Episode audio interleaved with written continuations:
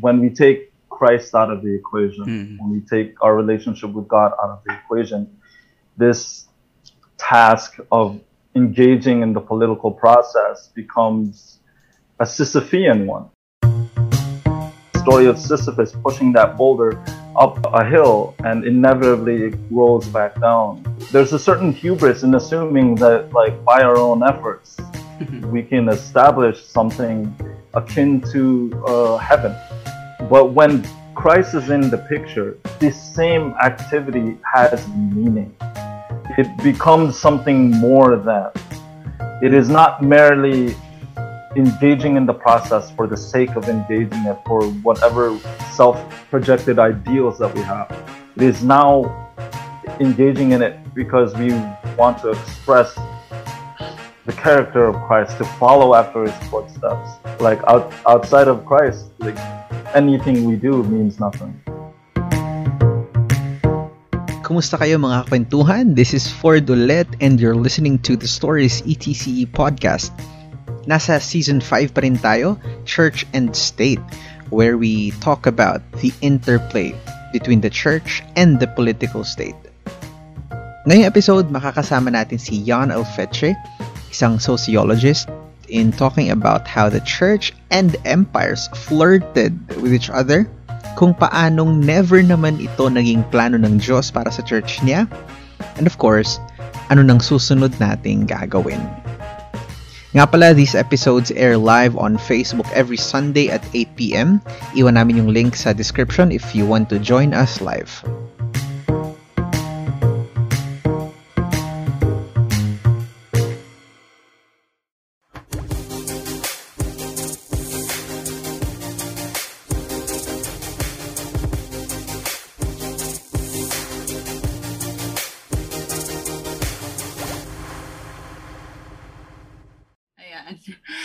Ayun nga, di ba?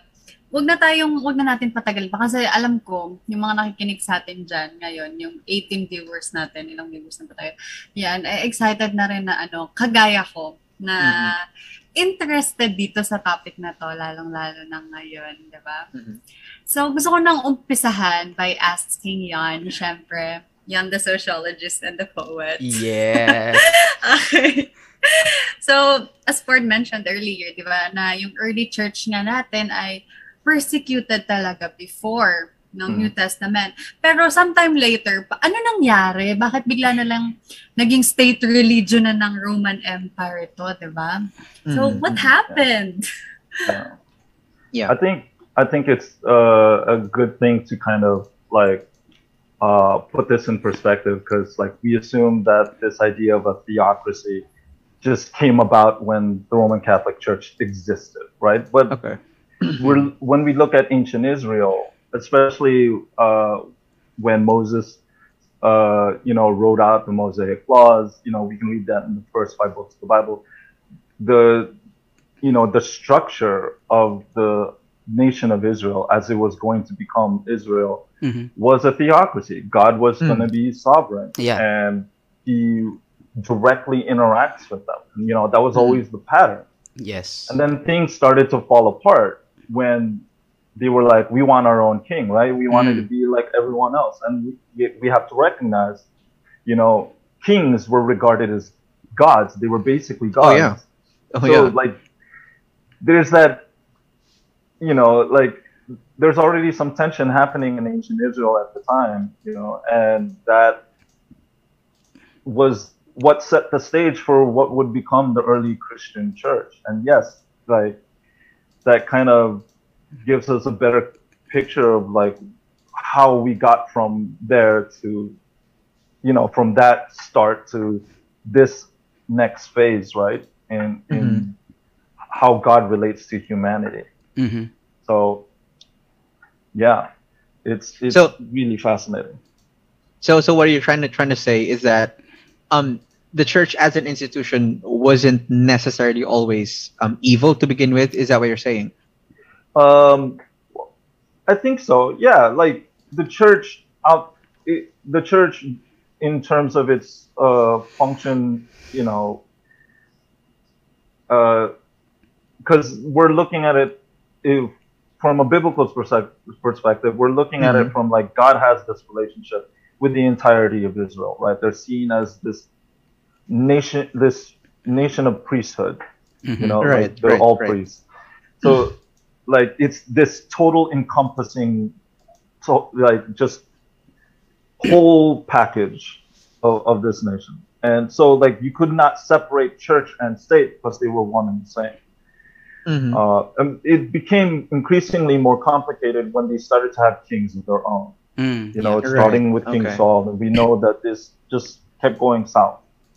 Uh, mm, mm, you know, mm. with dips here and there, up and down. Yeah, yeah. And it's almost like history repeats itself when we start again with the early Christian church. Mm-hmm. Mm-hmm. mm-hmm. mm-hmm. Yeah, that, that, that's in, interesting to note because in Act 17.6, I, I looked it up before before the episode. There's a very specific um, passage there oops, um, that, that says this one. Uh, these men, uh, referring to the Galileans or the early church, who have turned the world upside down, have come here also. And they are all acting against the decrees of Caesar, saying that there's another King Jesus. So, as it were, the early church was very, very much against the grain of the Roman Empire, of the current empire, mm-hmm. that they became a threat because they were using the, uh, the, they were using the title Son of God for Jesus and not for Caesar. So that's a very wow. Uh, that that really rose eyebrows um, mm-hmm. in the Roman Empire. So yeah. they were we were very much persecuted as a church, right, as a group. But sometime later, as what them has has um pointed out, this same mm. church, this same group of people was already the one persecuting people in the name of Jesus. So, okay, like kind of what's going on? Um, yeah, yeah, it's it's interesting. Um, I think it's commonly acknowledged uh, among uh, much of Christianity, including the Roman Catholic Church, that uh, the legitimacy of Christianity as a, a, a, an established religion, a legalized religion, a, a state religion, uh, started mm-hmm. with Constantine the Great. Uh, and it's interesting because he did not declare himself a Christian until sometime after he had a certain experience. It, uh, it is uh, it's sort of a, a, a legend in a way where supposedly uh, at the Battle of the Milvian Bridge, uh, at midday, he mm. saw a yeah. symbol of the cross. Of the cross. yeah. Sky, right? Yeah. Mm. And there's other accounts where it says that he had a dream the night before where Christ himself spoke to him saying, put the sign of the cross onto the shields of your soldiers so you will be able to withstand your fight against your enemies. Mm. And no matter how you you nitpick the details of this legend, of it, it's very clear that uh, Constantine had a uh, kind of a soft spot, so to speak, towards Christianity, and it was mm-hmm. only a matter of time. In fact, a year later, after that supposed event, uh, as like historically speaking, a year later after the Battle of Milvian Bridge, he declared himself a Christian, and that led the way to establishing it as a state religion. Of course, yeah. if you if that battle was crucial in making you become the absolute ruler of the Roman Empire, oh yeah, and then the world, be, but you know, and then you uh, declare yourself mm-hmm. Christian, naturally it will be like, oh, okay, yeah, I, I think they're okay now. I think we're good. You know? oh, yeah, I think. Yeah. Um, I want to add with what Jan had said. No, uh, mm-hmm. Constantine embraced the Christian th- teachings right after that battle. But he was baptized mm. in Christianity in his deathbed. Actually, when mm. he's about to die, then he decided to be mm. baptized to Christianity.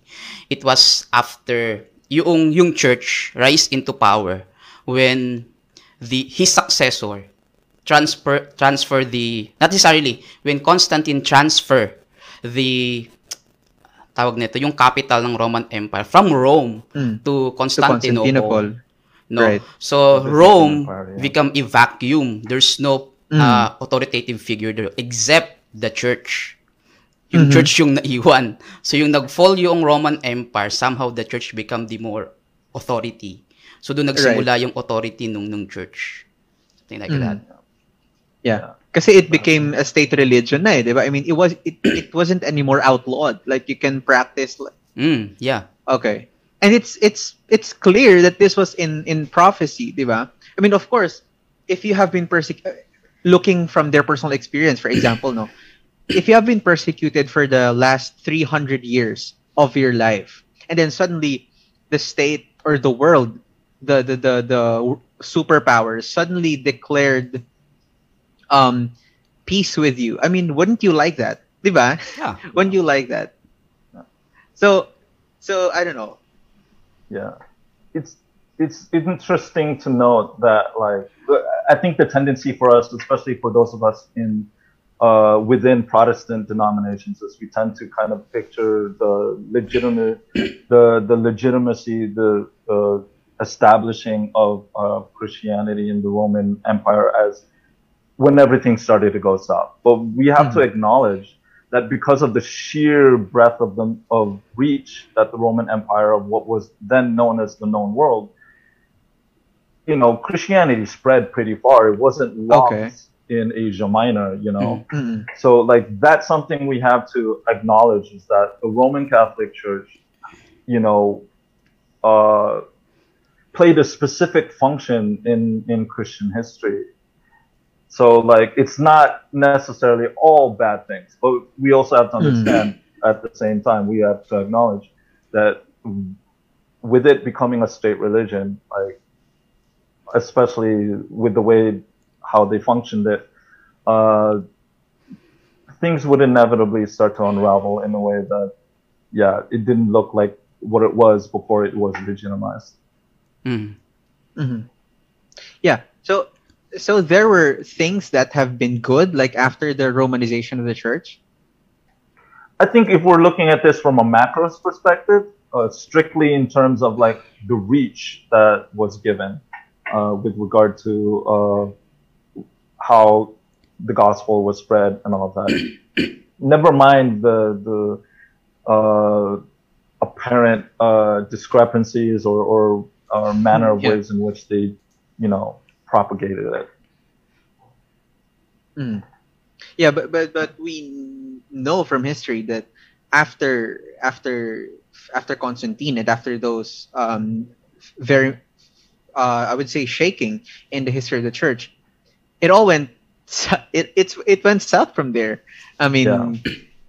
there was the crusades and the middle ages and of course the the alternating um shift of the throne of the Yeah. monarchs from Catholic and Protestant, and then of course the persecution, the burning of the heretics, it, Mm. the Dark Ages, and then of course the Reformation. Can you kind of quickly give us a rundown? Uh, yeah.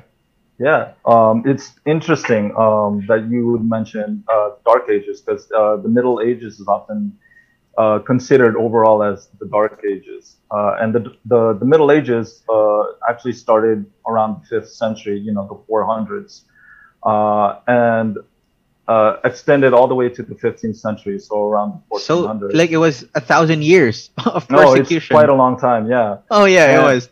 it's smack dab in the middle is the Crusades, which functioned, which occurred for almost 200 years, from uh, 1000 AD to uh, the 1200s. Mhm. So it, it's imagine, uh, you know, having this these series of military conquests in the name of religion, uh, going back to where the origin of your own faith was. It's Right. it's hard to kind of grasp why that was such a concern at the time. But it's Mhm. clear that, that there was an effect on it. It, it disrupted a lot of uh, uh, lives, and not to mention the various cultures that got disrupted uh, by these conquests. But isn't Mhm. but isn't the Crusades the response of the church because of the Muslim expansion? That is what the argument was. Mhm. Uh, they're saying that Jerusalem was was uh, being taken by uh, Islam, and so uh, you know there is a uh, a need to send uh, you know soldiers to have this conquest. Mhm. And there were various different kinds of con- uh, uh, crusades over time. Some of them minor, some of them major. Mhm. And uh, there was, I believe, even a children's crusade, like literal children marching to war. Uh, Wow, It's one of the more minor crusades, but Mhm. it, it did happen.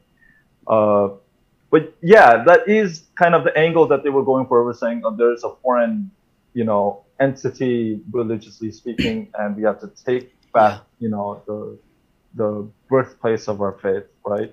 Yeah. You know, Mhm. never mind the Jewish nation that used that Uh-huh, like uh-huh.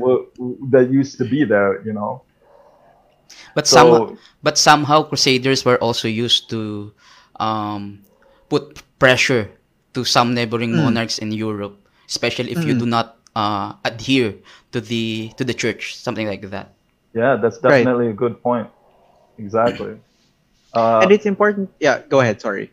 Uh, I just wanted to point out that when the Reformation occurred, uh, at least within a hundred years after the end of the Middle Ages, it actually signaled the beginning of what would be known as the modern era. Mhm. You know, like Mhm.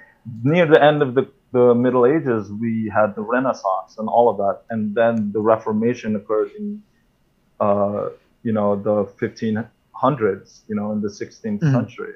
So there was a turning point in their understanding of the relationship of church and state at that point. Mhm. Mhm. You know, it's it's a it, it's really interesting to see that happen. You know,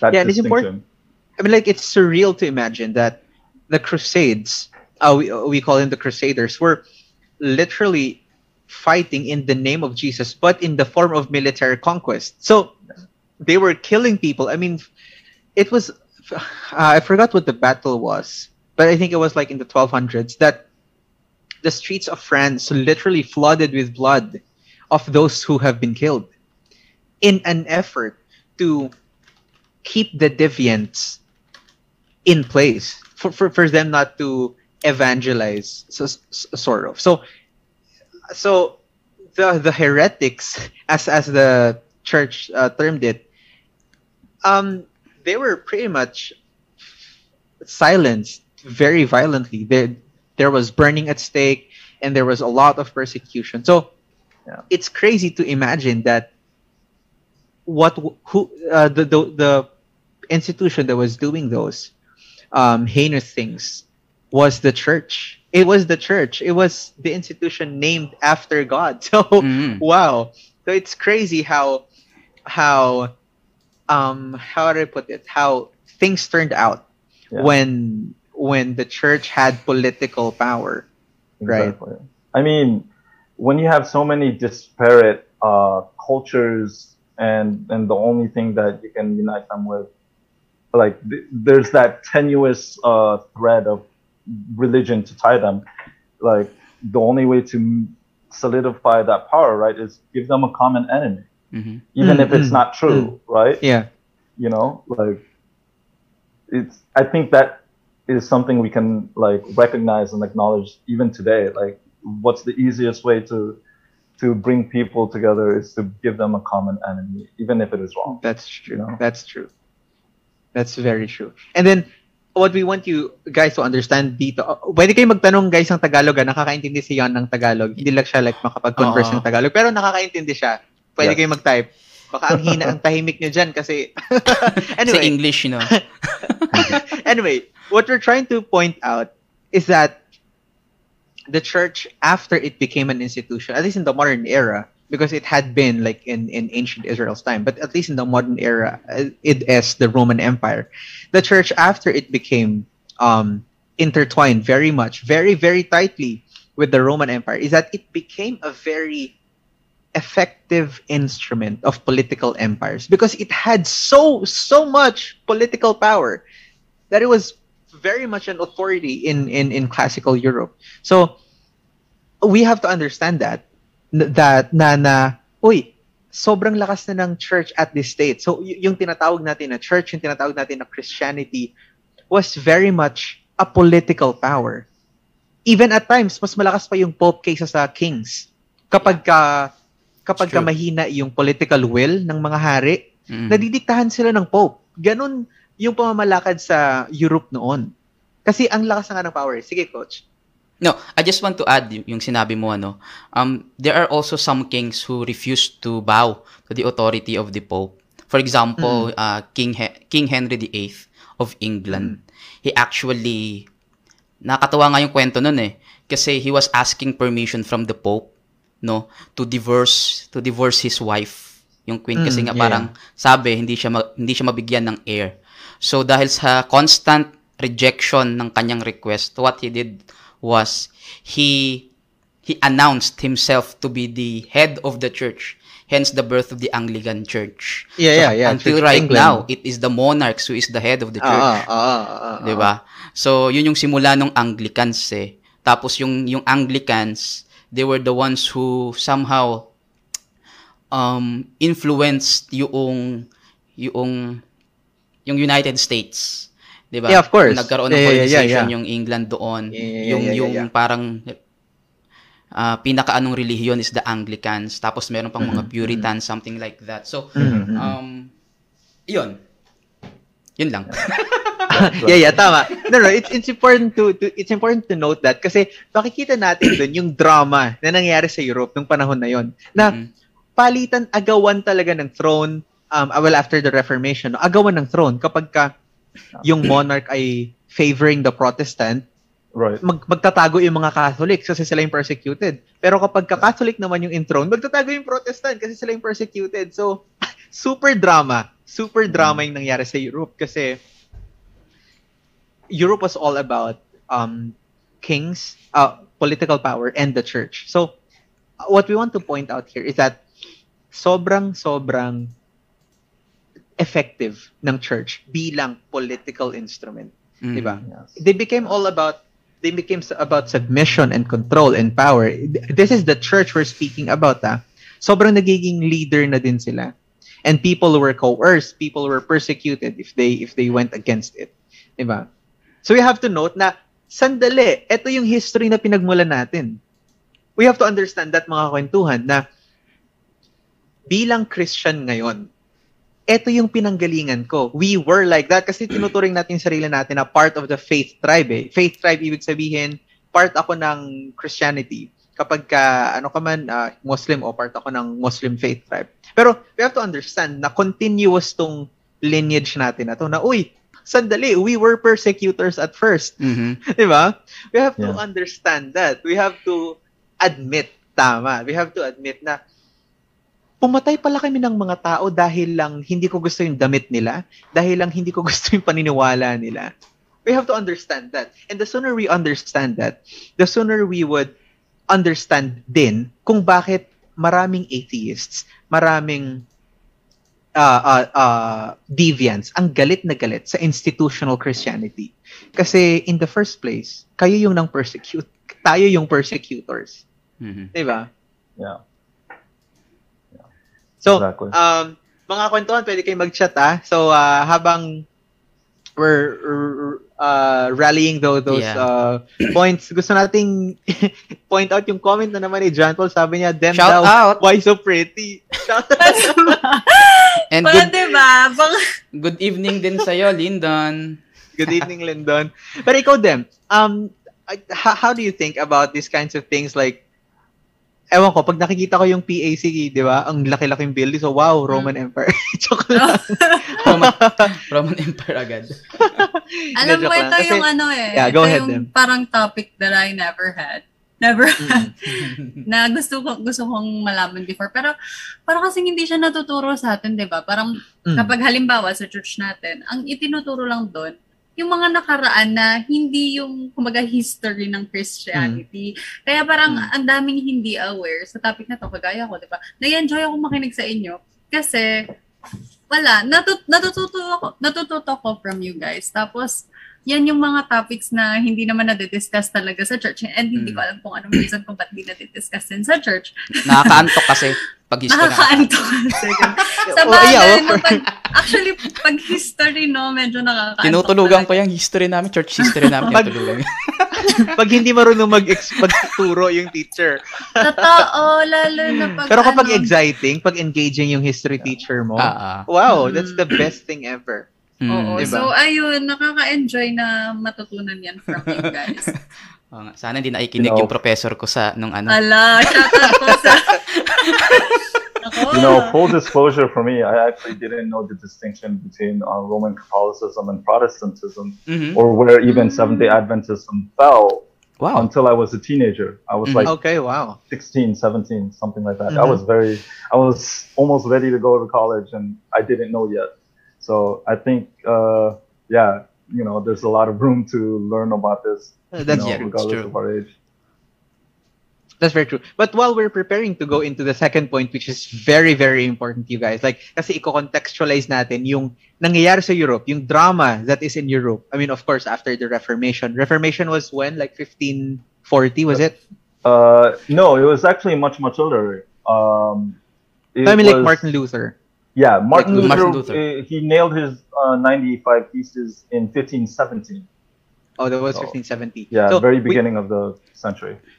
Yeah. Okay. So we- we're uh, transferring that um, European drama and like what's happening like in, in Europe to to our local context. But but before that, I want to ask Jan like uh kind of kind of a side note here. How did you kind of um discover um or or like kind of go deeper with your uh, search and your relationship with God given that uh, the the academic context of so of uh, sociology is very much uh, antichrist in the sense that they are operating under a very atheistic framework and perspective. I mean, of course, Karl Marx, Durkheim, and Weber. Yeah. Yeah, I mean, uh, if you were to look at the, the history of sociology, like a lot of it is predicated on the assumption um, of, you know, uh, humanity uh, acting on, on its own. You know, like it does not acknowledge the existence of God. I mean, early Mm. sociological theories were very heavily influenced by uh, Charles Darwin. So there was social Oh, yeah. Darwinism Mhm. um, Mm, and which had its own problems because it asserted uh, issues of racism and prejudice and the Mm. idea of a singular timeline where Western civilization was superior to all others and all of that. So like it, that's something that we have to kind of acknowledge when we're in the social sciences. But uh, for my for me personally, uh, I think it was when I started to uh, understand the distinctions within Christianity, especially the broad one of, of Protestantism and uh, the Roman Catholic Church, and just kind of exploring that, uh, that I started to get a better picture of, of uh, you know, why I have this relationship with God. Where does this place me in, in our history? And what does it matter that I'm like in this faith to begin with, right? Mm. Mhm. Uh, it's both a deeply personal thing, but it also helps to acknowledge that context, you know. Uh, so, yeah, it, it's it's interesting, um, and I think part of that exploration of of um, my faith, of of our history, um, both the social cultural, the political, and you know the the uh, theological, religious history of of uh, Christianity has uh, kind of prompted me in a way to head towards uh, sociology, uh, you know, a, as a pursuit in in academia. Mm. So Yeah, because you did like finish your bachelor's in sociology and then your master's in sociology again. So yes. you really do like sociology. oh yes, and it's it's important to understand na again sociology it parang automatically assumes that God is dead that we're on our own right? Now, okay um that God like the talks of God are for sissies like you yung I mean of course if you would read Marx and and and and yung kanyang mga works diba? It's very anti-God. Pero it's uh, it just fascinates me that Yeah. you did not kind of um Mhm. um how do you put that? Um a- adopted that that kind of framework uh, Yeah. given that you have a very sociological academic background Yeah, uh, I, well, for me, as I came to understand it when I entered into uh, sociology and started taking these classes and learning about the, the uh, you know, the field of sociology, is that while yes, it operates on the assumption that like humanity is on its own, um, that doesn't necessarily mean that we uh, that that my faith can't uh, kind of fit in the picture as well. Like for me, sociology was, as we've mentioned before, uh, a tool. Like it, just like politics. Politics fall fall under the social sciences. You know, there is Mhm. uh, a a uh, degree called political science. You know, and uh, that's something we explore in sociology as well. So, you know, like the things that we try to explore in sociology is is strictly, you know, social behavior, how how certain things, our culture, our, our backgrounds, our histories affect the way we behave in society. Mhm. Mhm. Mhm. And while yes, the early sociologists were heavily bent towards this idea of like, you know, God doesn't exist, especially with Karl Marx with the with his social conflict theory, where it says that we will continue to have conflict between you know social classes until we achieve utopia. You know, the replacement of one after another uh, until we've achieved you know utopia. Like, despite that, like there's still a lot to to uh, take from it in our understanding of who we are as humans Mhm. and also Mhm. as a christian like acknowledging that you know there's a bigger picture behind that more so so uh, i did not find it as difficult to uh, maintain my faith with regard to you know the exploration of the field of sociology Right. Right. Okay. So, uh, kung may question kayo guys, of course, uh, in our, like, kung meron kayong um, gustong i-clarify, lalo na sa pinag-uusapan natin ngayon. Kasi this is a very uh, a huge topic to soak in and take all in in one night. So, of course, you would have questions. So, type nyo lang dyan if you want.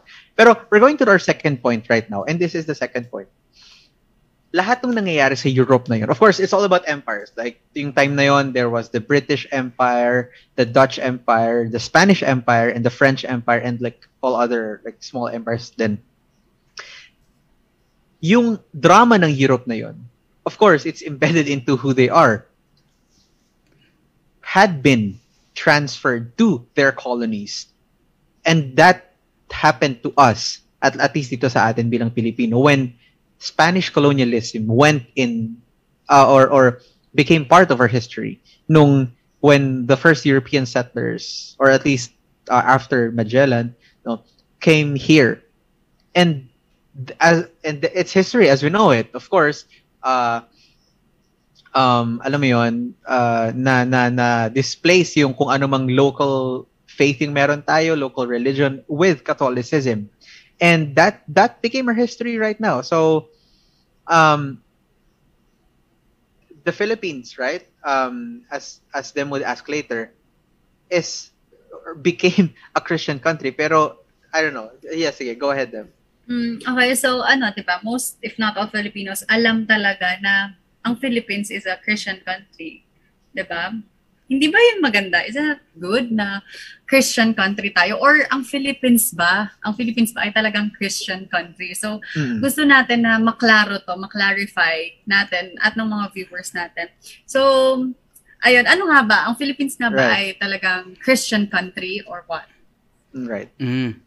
I think during the Spanish era no, of our nation, um, the Philippines is basically a Christian country in the sense that it is the Christian institution who holds the ultimate power in the, in Mm. Right. governing the nation. Mm. That is something that we could not, we could not deny, 'di ba? In fact, I think the religion has become instrumental in colonizing our country Mm, yeah Diba? very much because sobra sobra people cannot accept the the military power but somehow the Hmm. spiritual the religious side of the conquest Yeah, yeah, yeah, our yeah, country yeah, made the doors open to our Hmm. nation diba so for 333 years it is the church who holds the power And it's important to note. Coach, so add ko lang no, na Mm-mm. whenever they they will be uh, establishing like uh, uh, like a city, I forgot that the like actual historical term na ang una nilang itatayo doon is actually the the church. church Kaya sobrang daming churches all around like the old cities Mhm. sa sa Luzon, sa Visayas, sa Mindanao. 'Di ba for example sa Batangas, sobrang dami sa Iloilo, sa Davao. I mean, na, na talagang probinsya pa rin hanggang ngayon na, na hindi pa rin talagang mod, hindi pa urbanized. Yeah. Pero makikita mo doon, may sobrang tagal na na church doon. Kasi that's how they did it. Like, they built churches, kumbaga as, uh, as a landmark or as a flag na, oy, ito ay Christianized, ano na, uh, colonized, kumbaga. Sige, go. Yeah. The only problem with that was uh, there's a lot of abuse of power.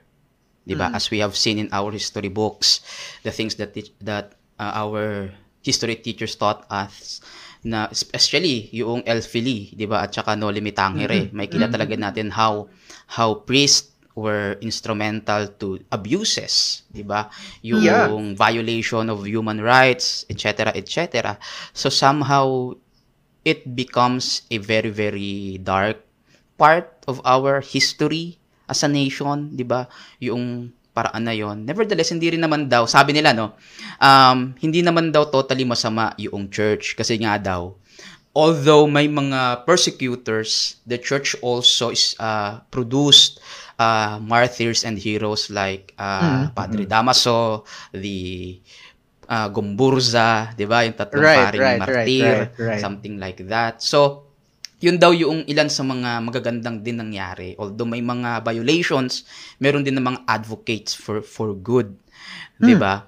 So yun yung nangyari during the Spanish era that essentially we are a Christian country. However, right now in our current political structure, um, we we can still say that we are a Christian nation, but in a sense of demographic, meaning that our Mm, mm, population mm, is mm, predominantly mm. Christian talaga. Yeah, I yeah, think yeah, yeah, around yeah. 80% or 90% of Mm. our population is Christian. But the Christian institution is no longer at the seat of power compared to Mhm. the Spanish colonization. Although, meron pa rin siyang uh, influence.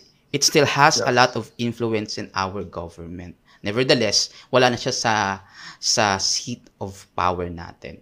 Okay. Right.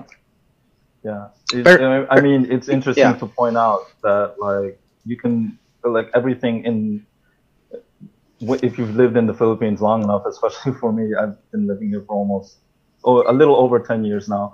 I've come to understand that like there's a lot of that Christian influence in the the cultural practices, the holidays that we we acknowledge, you know, and and uh, like this uh, certain things that we do uh, that came distinctly from uh, Roman Catholicism and the influence Mhm. of that on Philippine culture. Yeah. Um, I want to uh, um,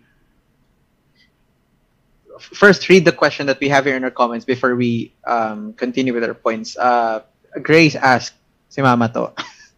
Sige, wala, sinabi ko lang But anyway, why is it that as a society, we look at our leaders as saviors? is that also the reason why many of us have become fanatics of our leaders? Is it isolated only to, to Filipinos? That's that's a, that's actually a Yeah. very good question, right? Yeah. Um, yeah, Jan, why don't you give us an, an, Yeah. an insight on this?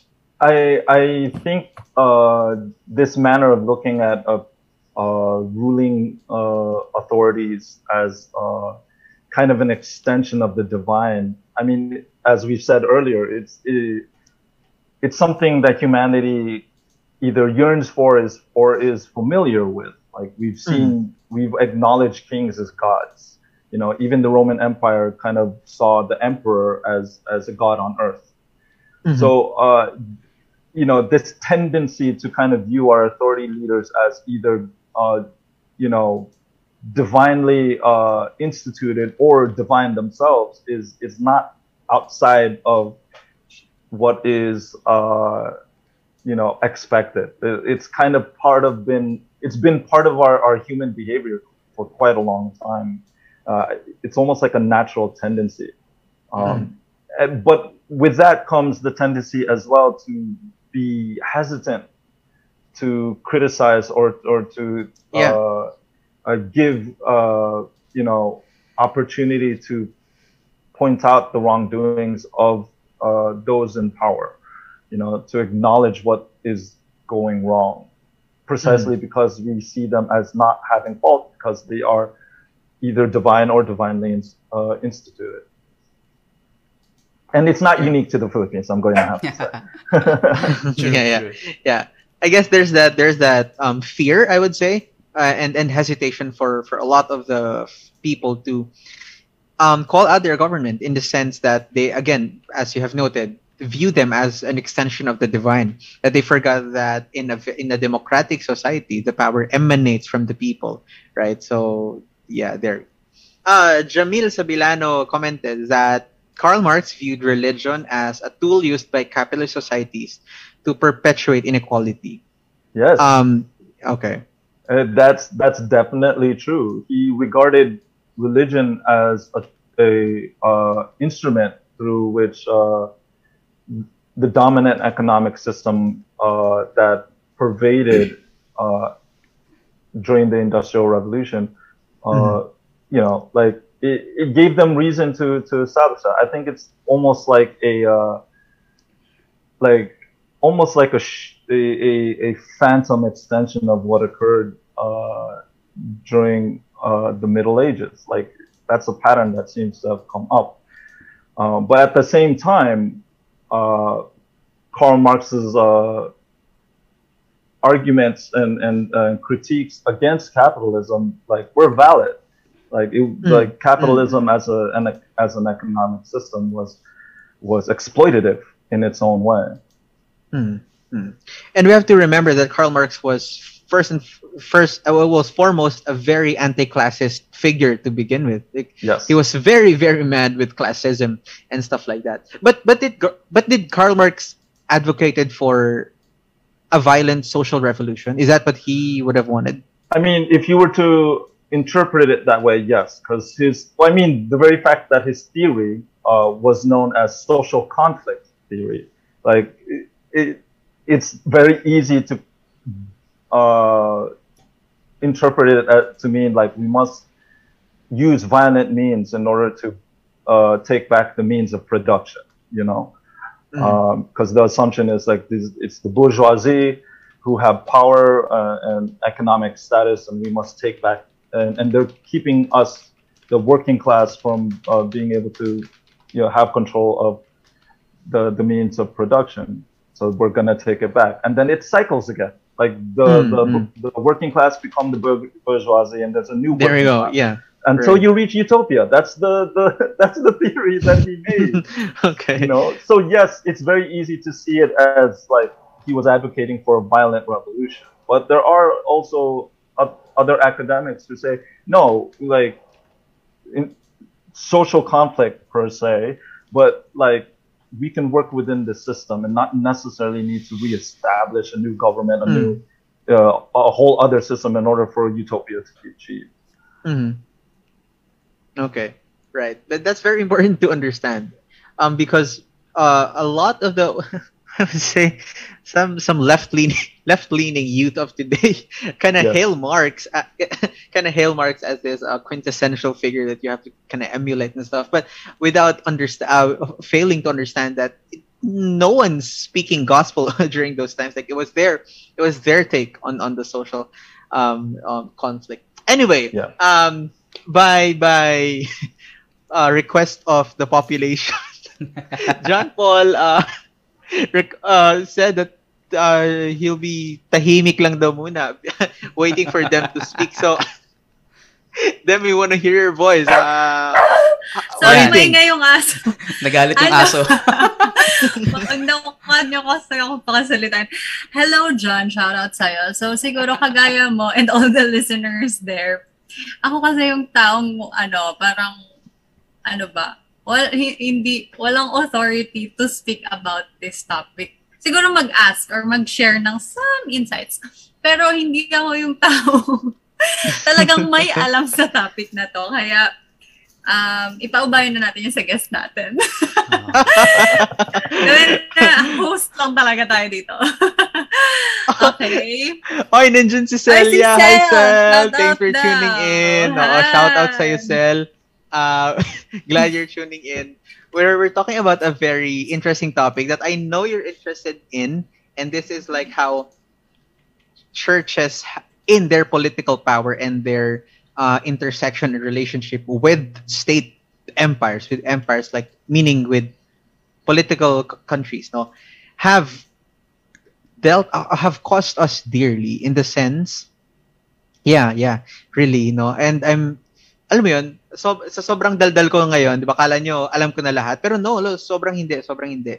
Um i'm learning so so so so much from our conversation from Jan and, and like from reading. And this is very important kasi for us to know na lalo na co- election is coming and as Christians where should be our emphasis no? Kasi we tend to we tend to interpret uh, politics and election from just however we want to interpret it. But the thing is god specifically has has a plan has a very explicit specific elaborate plan for his church. And spoiler alert it's not to build the political kingdom right here. Spoiler alert yun yung sinabi niya sa mga disciples niya di ba sabi ni Jesus ang tagal na nung magkasama. Tapos sabi niya, sabi ng mga disciples niya, ah, ang ganda naman ni Jesus ah. So, kailan mo kami ililigtas sa Roman Empire? Mhm. And Jesus was, Jesus was controlling himself not to smack the disciples out of the truth. I mean, it, sabi niya, hindi niyo pa ba naiintindihan? na, di ba? Mm. We have to Yes. understand this talaga as as as Christians kasi hindi lang tayo ano eh, hindi lang tayo group of people na mm, alam mo 'yun, meron tayong explicit explicit mission and and duty. Yeah, yeah, duty I would say to to un- understand this talaga. Tama yun, Fred. So, So, yeah, go yung, ahead, Em. Ano, since na-mention mo na ngayon na hindi plan ni Lord ni- na i-build yung kingdom niya dito, na it's completely different yung ginagawa niyang kingdom sa at present. Mm-mm, mm-mm. So, ano pala yung plan niya? That's a that's a good thing. That's that's a good question, no?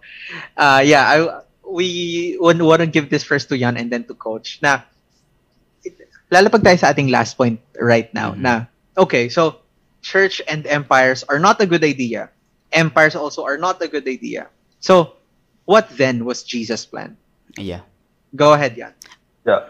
Uh, I mean, like we said earlier uh, in our discussion, like the pattern of uh, theocracy was there, and the reason it barely worked, I- I'm going to have to stress that the reason it barely worked uh, was because of God Himself. Like He was the central point of it, and uh, the moment we start to uh, try to establish that relationship between the church and state by our own human means, things start to fall apart. Yeah. Things start to lean a little closer to uh, the aggressive political uh, ploys that occur in our history, and the bloodshed, the wars, the conflicts, uh, in order to maintain that power. You know, uh, they're constantly feeding back on each other. You know, the, Mm, the church as a religious political instrument and, and the state as a, a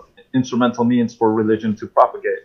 So like it, they just play off of each other for the benefit of what I would say is status quo, what is has been established in a, a particular region, a particular country, you know. So when we look at how Christ uh, conducted his ministry and how he stressed everything, he wanted to go back to that. He wanted to point Mm, out mm. the original plan was never this. The original Right, plan right, was not right. to reestablish Israel as a political entity to overtake the Roman Empire. Yeah. You know, like humanity was never meant to be strictly like we can establish things now here by our hands. Mhm. Mm, mm, mm, A- and you know like i feel we kind of dismiss whenever christ basically says the kingdom of heaven is in us you know it is within our Right. reach we can have heaven on earth we kind of dismiss it as romantic speak but he was serious you know Mm. like it was such a, a, a volatile thing to state at the time that he was alive like, Mm, it's mm, mm. they could not understand it. Even his own disciples, as you said, Yeah. could not understand it. They they had a very hard time understanding this, right? Yeah, it, it was. Mhm. They were so culturally inundated, of from quite a young age. The you know, the the gap between the last book of the Old Testament and the New Testament was 400 years, Mm-hmm. and that was plenty of time to to instill this cultural foundation and right. understanding of thinking like, you know, Israel will, will return to political prominence. And we will become, you know, the thing that all nations will look towards in terms of Mm. power and influence. Mhm. You know, Mhm. and they forget, they so conveniently forget that that is not what God intended at all. Right. I Right. can remember, I can recall a story in the Bible when the disciples became uh, tried to have a political move on Christ, asking who will be Right, sitting on the right, or on the left, right? Yung magkapatid, something like that. Pero somehow Yeah, yeah, yeah. Jesus made them realize that it's not about that. The kingdom of heaven is not about Ang kulit nyo eh. the power sitting on my left on my right. Basically, as John is saying, uh, Jan is saying, is that it's more about uh, self-sacrifice, about service. It's about it's about Mm, love, mm, mm, 'di ba? mm, In mm. fact, if we will be tracing every parable in the Bible where Jesus likened the kingdom of heaven to, 'di ba? Marami ang sabi doon ni Christ, the kingdom of heaven is like a treasure na nahanap ng isa. It's it's more about uh, seeking and saving the lost. The kingdom of Mm. God is all about salvation of humankind. It's not about ruling a specific uh, country or in this sense that Mm, the world, mm, di ba, yung mm, pinag-uusapan natin kanina. It's not about that. It's about salvation of the the human race kahit sino pa yung nang, na, namumuno sa ating mga governments. So that's Mm. basically Jesus' kingdom. Yeah. Right. I would like to note on Coach, no, that in Jesus' Sermon on the Mount, which is basically his political manifesto, well, political manifesto in the sense, no, kasi that's when he uh, kind of announced his ministry publicly, Mm. no, and then he gave, he gave that sermon. Um, I, I want you, mga kakwentuhan na nanonood as na Christians, or like kahit hindi, uh, if you want to understand, no, na how he dictated his kingdom to be, the kingdom of heaven to be, is very, very different and very crazy and radical in in modern political terms. I mean, blessed are those who mourn. I mean, Mhm. what what kind of political kingdom would do that? What kind of s- superpower would do that? Blessed are the meek, diba? It's crazy. It's crazy because God's kingdom is built on crazy love, on on on self-sacrifice and on willingness and non-coercion. At Mhm. yun mga kakwentuhan na mga nakikinig, uh, specifically sa inyong mga Christian, yun yung gusto, yun yung gusto ng episode nito ipaintindi, at least in its points, na Jesus' kingdom is of a different nature. Mhm. We don't exist in political systems. No, no, we na we have to stop um, defining God's kingdom in modern political sense because it will not work. It Yeah. just simply won't. Hindi hindi mangyayari. So it's hard to paano ba yun? To usher in God's kingdom in or, or on the premise of building a Christian nation, Mhm. no? Yes. it's good that many Filipinos are Christians, many people are um, um, following Jesus. Of course, that's good. Pero if we would view it from the macro perspective, that we mission would be achieved by Christianizing the Filipino nation and then having that same political power, we're on a dangerous road because Yeah. that won't ever be a good idea. Because again, God's kingdom is of a different nature, something that we can't understand. We just have to we just have to accept that it's built on love and of self-sacrifice and and non-coercion. Yeah, um, it's good that you pointed that out because, like, uh, if we, as we have seen in history, the, the use of, of religion, especially uh, the Christian faith, as a means of establishing political power, it's like imposing upon a lot of different uh, uh, cultures and, and nations uh, to a certain pattern of Christianity. Mhm. I think Mm. we we've made the error of thinking that if it does not have these certain cultural expressions, it is not Christian. But the kingdom of God, like Christ, is not tied by nation or state. Mhm. He's Mm. not tied by culture. therefore, every cultural expression, every type of culture fits into Mm, mm, mm, mm, mm. Christianity. Christianity's cultural expression uh, is is going to be vastly different based on what culture we're a part of.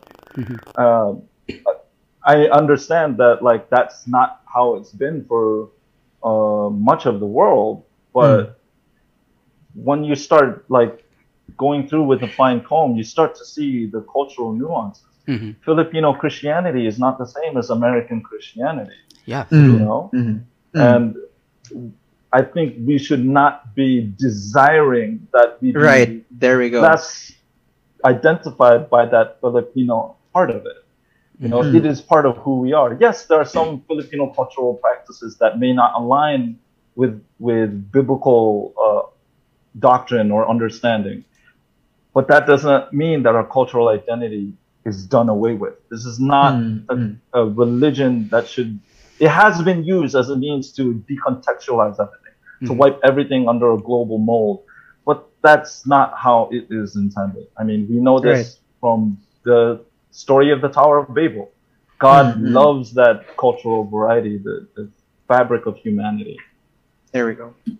And I think we, uh, we, we as Filipinos, we easily fall into that trap that as very much as as colonized people by by the Americans, no less, we almost automatically emulate what has been Western American Christianity. Like it has always been our, uh, well, at least de facto goal to kind of automatically um, gravitate towards building mega churches and building it on the suburban areas and then going to that mega church on a sunday it, it's very it's very american. It's very western.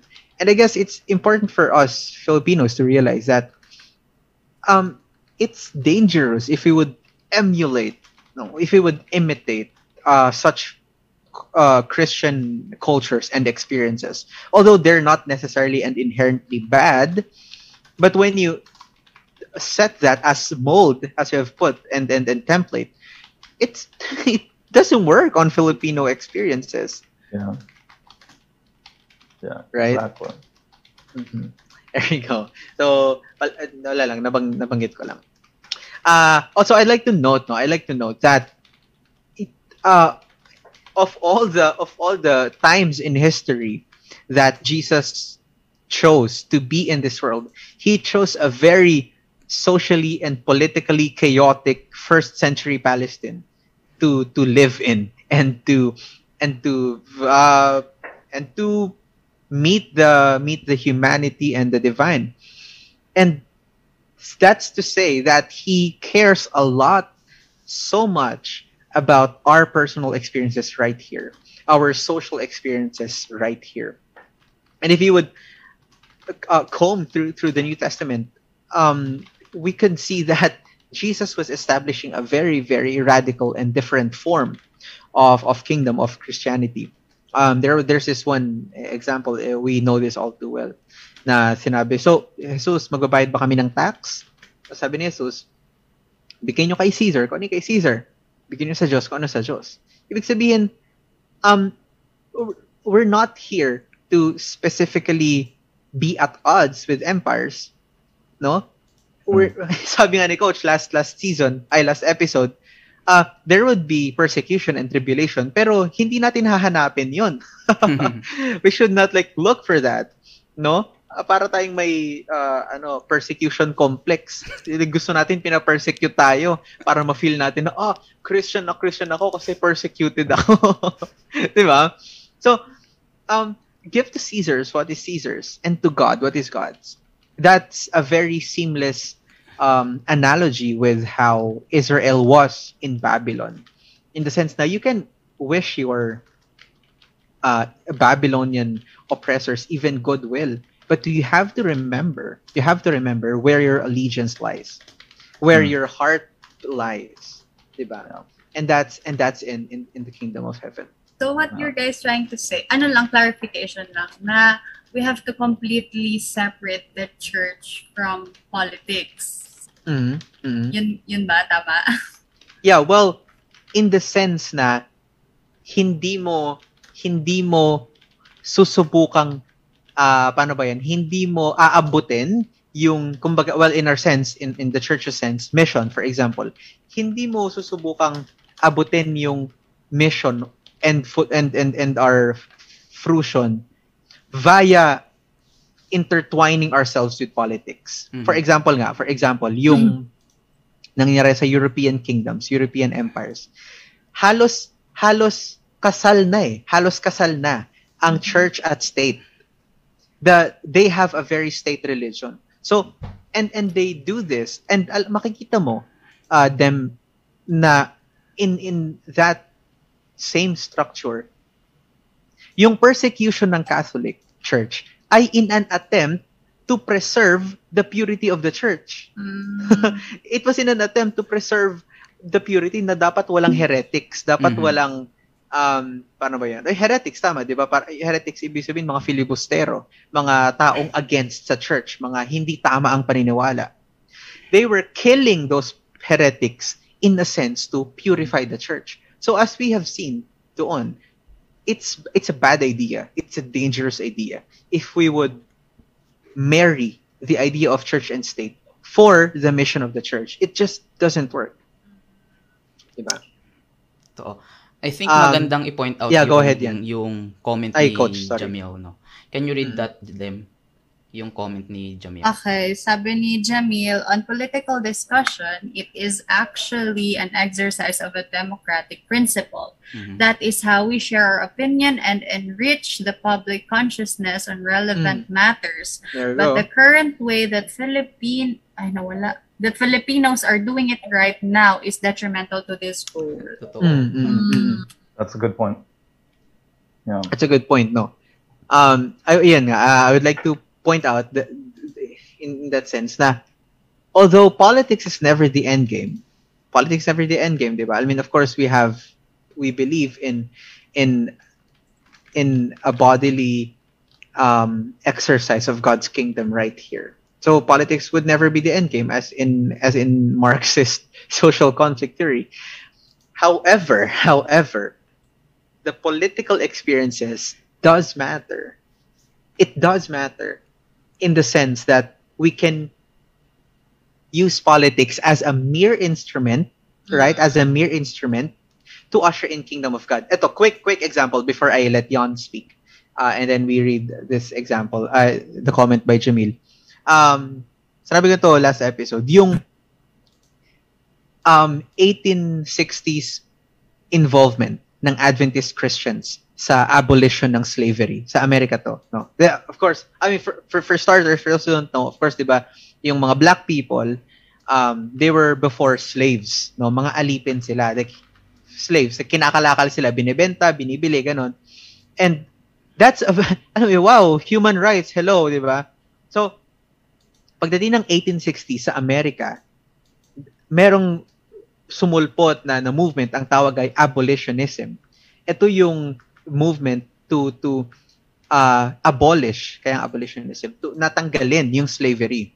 And one of the foremost um, uh, biggest biggest groups na ng ng abolitionists ay surprise Adventists. We were a very very very huge abolitionists that time. Uh, Joseph Bates actually organized uh, his own local abolitionist um, uh, uh, movement or like parang council ganyan, ganon, parang chapter in his hometown. So, this was very political, no? Sobrang political nung nung uh, cause na yun, pero Joseph Bates was doing it anyway. Not because he wanted to reach political correctness, but because as Adventist, as Christian, he believed na I have to usher in God's kingdom by way of uh, uh, lobbying for social reform and in in his case abolition of slavery diba so sobrang sobrang ganda nun pagka nangyari and that's what we should do as well as Christians. Uh yeah Jan go ahead. Yeah um I'm reminded of the book of James where James said that faith without works is dead like what, mm. what is what good is our faith without the expression of it uh, the assumption that um, the separation of church and state applies in the individual sense. The of like we cannot deal with politics at all. I think there are two extremes. You know, we do not deal with politics at all, or on the other hand, we deal with it so much that it's it, we see the politics as the thing, the Mm, the the, the the goal for which we are to achieve. right. But the reality of the matter is that, like, uh, if we were to look at it appropriately, um, the reason we engage in the political process Mhm. uh, is because uh, it's an expression of that relationship we have. There we God. go. We do yeah, not yeah. want simply for things to be okay for us, Mhm. but for things to be okay for others, Mhm. despite the differences that we might share with others. Uh, I mean, you can look at uh, um, you know rallies and protests, like say in the United States, especially last year uh, during the uh, rallies concerning uh, racial prejudice. Mhm. Like Christians and non-Christians were attending the same rallies, but the in the, the foundation, the reason for why they attended were different. Mhm. Whereas the non-Christian will look at this as the means to an end, the the the the, the thing that we are to achieve in order to better society. We call Karl Marx, you know, the attempt to achieve utopia. The Christians who are in the, that same rally, uh, wishing to to to have that same thing, their intent is not that uh, that is the end thing Mm-mm. the intent is that they express the relationship that they have with God. They express the character of God Mm. being there, supporting that. Like it's it, it- it's a this may differ for everyone. Like Mhm. the the extent to which we get involved in the political process is dependent on on uh, our discretion, how comfortable we are uh, with what we perceive to be our expression of that relationship. And uh, it, when we recognize that that's the foundation for why we engage in the political process, and, and not go so far as to say that I want Christianity to be the governing thing. Mm, You know, there has to be that distinction. Like once we understand the, the that very thin tightrope uh, that we're treading, you know, like it's easier to navigate through. We're not approaching politics merely as, okay, who do I prefer more in terms of my personal uh, Mm, ideas of mm. human society? It's more like, okay, what are the things that are reflective of how God wants us to be as community? What puts Mm. people over profit, community over corporate Mm. interest? Mm. You know, it's the thing that always goes back, you know, to that foundation is that relationship. Mm. Love your God and love your neighbor as yourself, right? So that's the that's the distinction there. it's it's wonderful that you noted that uh, the the protests in U.S. last year because Christians have to understand that politics is merely a vehicle, an instrument to to usher in that kingdom. Because as we have known, um, the the uh, Black Lives Matter, the BLM movement, wasn't mm, at all noble. I mean, there were it was laced with a lot of um, personal agenda for personal gain. So okay, there, there we go na hindi lahat ng political o kahit na left-leaning pa, hindi lahat ng political rallies eh politically correct. Kasi again, as we have seen in the Black Lives Matter, they did that. Yung mga iba, even black leaders, did it for personal gain. Yung iba ha. So, it, because it's bound to happen. We're humans. We're, diba? So, it's important to know that as Christians, we have to just note this as as instruments, as vehicles for that. So, Dem, can you read muna yung comment ni Jamil bago natin bigyan si Coach ng time to to speak? Kasi ang ganda ng kanyang Oo, kinoment. maganda nga. Yeah. Sabi niya, the self-principle of being a Christian means we should not avoid the difficult areas of life in a world broken by sin. And Mm. politics definitely is one of that. Mm. We should do everything we can to make this world a better place to live and witness for Christ. but we should always practice re- relevant Christian principles in our involvement. That's Mm. very good. Yes, exactly. Very nice. The That's difference very between us ganda. and you know political Mm. ideologies is you know the where our foundation our foundation lies, and our foundation lies in Christ. Mm. Ito. Ah, sige, coach, go ahead. Yeah, you'll be saying something. Actually, wala eh. Pero more on, I think, Hindi, kasi you were saying something like before I cut you off kanina eh. That's all. Yeah, um, siguro this would be my takeaway. Is it too early for yeah, yeah, yeah. Go takeaway? ahead. No, no. Or okay no, na no, tayong mag- okay. Go ahead. In time. Oo, ano. Uh, I think with with it comes to our discussion this evening, ano. Uh, it is better for us as Christians to to follow uh, what the examples of Christ had laid upon us when it comes to Mm. His kingdom. 'Di ba? Mm. It's not about power. It's more about the people. It's not about being a leader. It it is being being a servant technically. No, it's not about uh, you being served, being uh, applauded, but it's it's more about being uh, having that sacrifice to help people, 'di ba? Mm. I think our nationalistic responsibility, especially during this uh, election season, ano, our nationalistic uh, responsibility ay hindi ipang ipakampanya yung isang kandidato. Siguro Mhm. dapat ipangampanya natin si Kristo eh, no? Mm. Dapat Mm. ganun yung battle cry natin as Christians because Jesus for president. Ganun. Di ba? Uh, as I was saying kasi no, um when when we campaign for a certain candidate, sometimes we add division to our nation. And in Mm. fact, even in our churches, di ba? Mm. Yeah, yeah, yeah. But yeah. if our battle cry, advocacy is to lift up Christ even in the midst of this chaotic political climate that we have right now, I Mhm. think it would uh, create more unity in our Mm. church, if not in our country. Diba? Mm. I think it would translate to that. So that's my Mm. takeaway on this uh, and our ano. Totoo. We have we have to add lang dun coach, no, sabi ko na hindi ibig sabihin nun ni coach na you have to campaign for for uh, the values of Jesus na you wouldn't take your duty and responsibility of, on electoral education to vote for the proper candidate. I mean, pag Mm. nakita mo sa balot, ay wala ang gusto ko ah, lagyan mo panibagong balota Jesus. Oh. that won't work. That won't work, 'di ba? Mhm. what coach is trying to say is that wala dyan sa mga kandidato yung culmination Yeah. ng ng ng values ni Jesus. Wala dyan. Kahit na Exactly. gaano pa kaganda yung kanilang plataforma at kahit gaano sila ka well-meaning. Of course, may politicians naman talaga na No, mababait at yeah, yeah. gusto oo. nila. Of course, hindi naman lahat ng tao masama eh. Mm. We should not be cynical, di ba? They're good. Pero the point is, yun nga, um, I I remember yung Mm. tanong ni mama mo no ni Tita Grace ano, why is it that we as Filipinos look up to our leaders as if they are the saviors?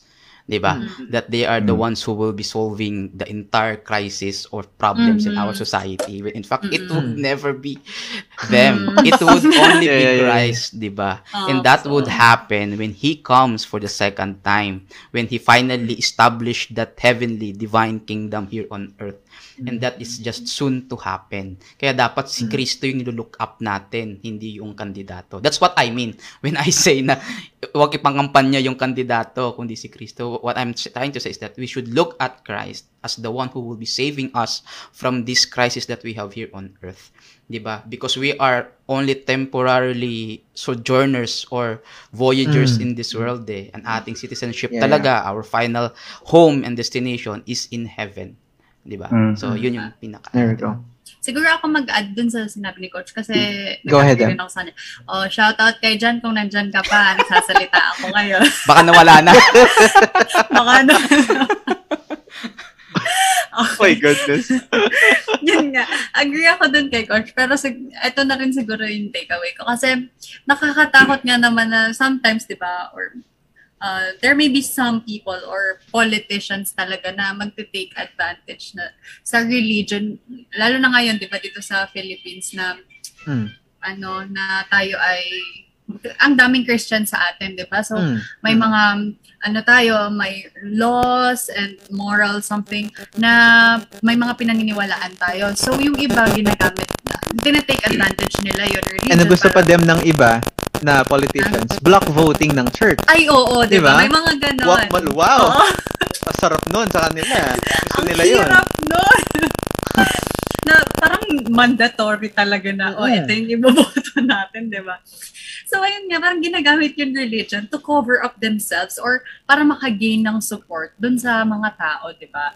Kaya, yun yung parang nakakatakot na pangyayari ngayon sa atin. Pero, ang main focus natin talaga ngayon, yung like you mention yung nga kanina, ay yung non-coercive love na meron ang Panginoon na minention. Yun yung nagmamatter talaga. And yung, kumbaga, kasi yung politics or yung governance dito sa earth ay talaga meant to be chaotic and all. Pero ang ang mahalaga talaga ay yung anticipation natin the, sa kingdom to come. So, ayun lang yung masasabi ko. Totoo. Totoo. Um, Jan, you have any takeaways and like final words? Yeah, um, my final thoughts are like recognizing that when we take Christ out of the equation, Mhm. when we take our relationship with God out of the equation, this task of engaging in the political process becomes a Sisyphean one. Like, you Mm, know, mm. the story of Sisyphus pushing that boulder up uh, a hill and inevitably it rolls back down. It's there's a certain hubris in assuming that like by our own efforts we can establish something akin to uh, heaven. Mm. Uh, but when Christ is in the picture, this same activity has meaning. Mm. It becomes something more than. It is not merely engaging in the process for the sake of engaging it for whatever self uh, projected ideals that we have. It is now engaging in it because we want to express the character of Christ, to follow after his footsteps, uh, and to Mm, make things mm, better mm. for those around us, Mhm. you know, and to focus on the people around us, to bring them into a relationship with God, or to at least, as a, uh coach said in the last episode, to establish a presence of who we are. And yeah, like out, outside of Christ, like anything we do means nothing. That's very, very true. That's very, very true. I like to make that.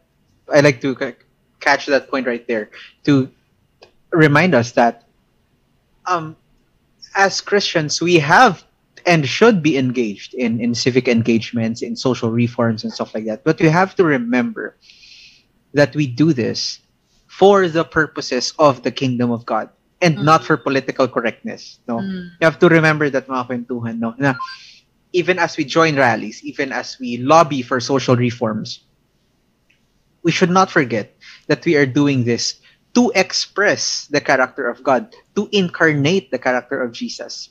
Because if that's not seen in you, and you, however politically correct you are, if the person of Jesus is not seen in you, then you have we have to stop this.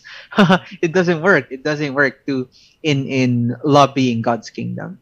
Again, it will be just vain. It will be just um useless and and and yeah and irrelevant because it it, it doesn't work.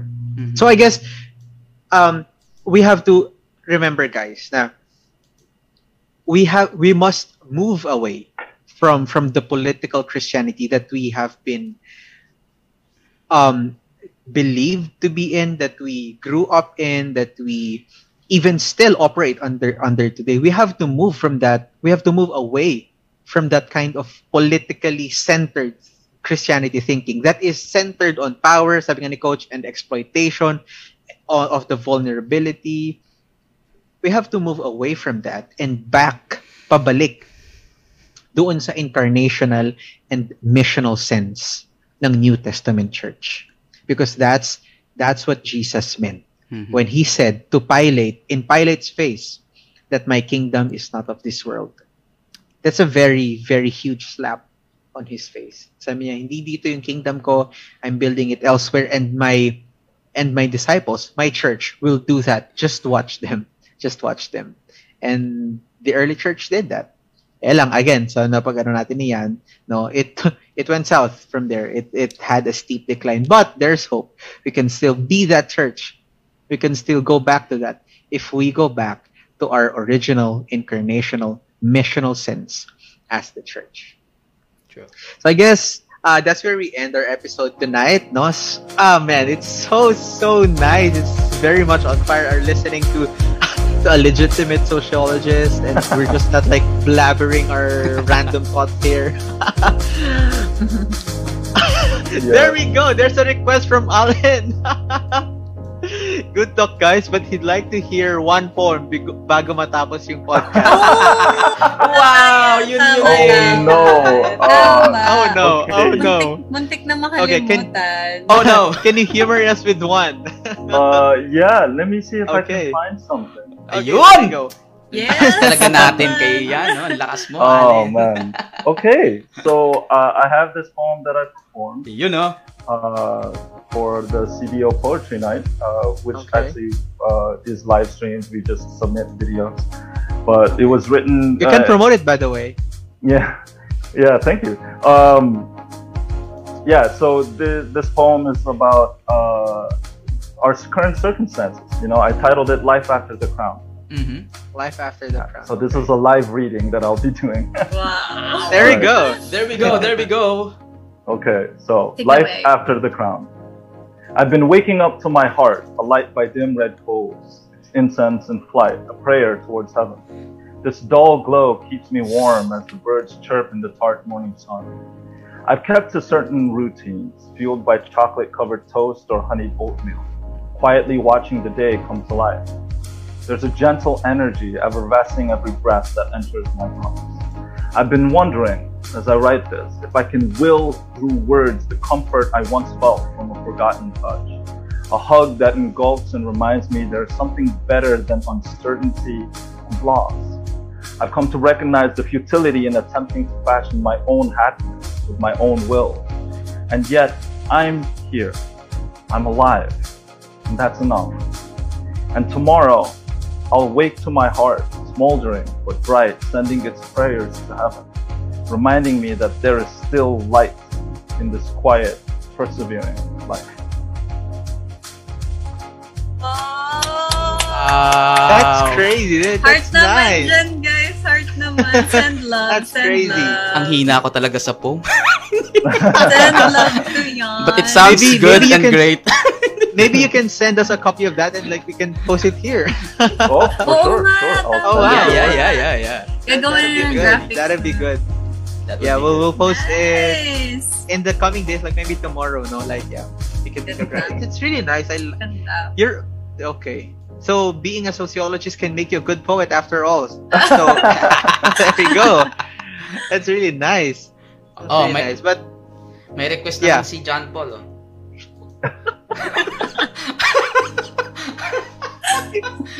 One song daw from Diane. Maybe I can put some ano notes dun sa Sige. ibang poems ni ano, di ba? Ni yung ano. Aman. Sige na, mag-end na tayo. Baka mag-request pa sa atin dalawa, Ford. Mahirap na. Aman. right. Uh, anyway, I'll be sending you guys dito sa comment yung uh, additional reads na isa sa mga reference material ng episode na to. It's, uh, it's an article by Ty Gibson uh, on, on lightbearers.org about uh, politics and religion. You you read that's very, very nice. You check that. Pero for now, sobra, sobra, sobrang salamat you guys for the 12, 13 viewers who stayed uh, throughout. Thank you, thank you so much. At uh, I hope you enjoyed this episode as much as we did. No? Yeah. Uh, Jan, if they want to follow your antics, where can they find you? uh, most of my social media is private, but if you're Okay. looking to see my crazy thoughts, you can find me on Twitter. Mhm. Um, Okay, wow. My Follow you on tag Twitter. is Yan Years, Y A N Years. So just find me there if you want to see me talk about random things. All right, all right, there we go. So, uh, thank you mga kawentuhan for, for tuning in. Sobra, uh, padama naman kayo kung nandyan pa kayo, like heart the Heart, heart. heart, heart, heart, heart. heart the heart. Like, heart. okay. Oo, no? So, uh, padama kayo kung nandyan pa kayo. And, uh, sobrang, yeah, good night to Celia. You, you take care. God bless. At, uh, mala- mananatiling mag-ingat. Wala na rin ang face shield sa wakas. Oh, gosh. Pero, di ba parang may ano, may like sinabi na establishments can like make it mandatory. I don't know. Pero I, I, I think it's not. Like dito sa aming local mall, hindi naman na nire-require. And then, I think sa iba, kaya everyone's tired of that. Mm. Hi, Doc Becky. Hello. Thanks for tuning in. Thanks for dropping by. Yeah. Your PGM people are here. No? it's really nice. Pero sobrang sobrang salamat you guys for for tuning in. Um uh again, I hope you enjoy uh, enjoy this episode as much as we did. This will be coming out on Spotify tomorrow. We'll we'll just fix up uh, clean it up. Yeah, we miss you too, Doc Becky. We miss you too. Hope we can see each other soon, no? Again, we're like, oh. Pero yeah, until that happens, until that happens, you guys keep safe. So this has been Ford with Jan and Coach. And Dam, and you are listening to Stories ETC Podcast.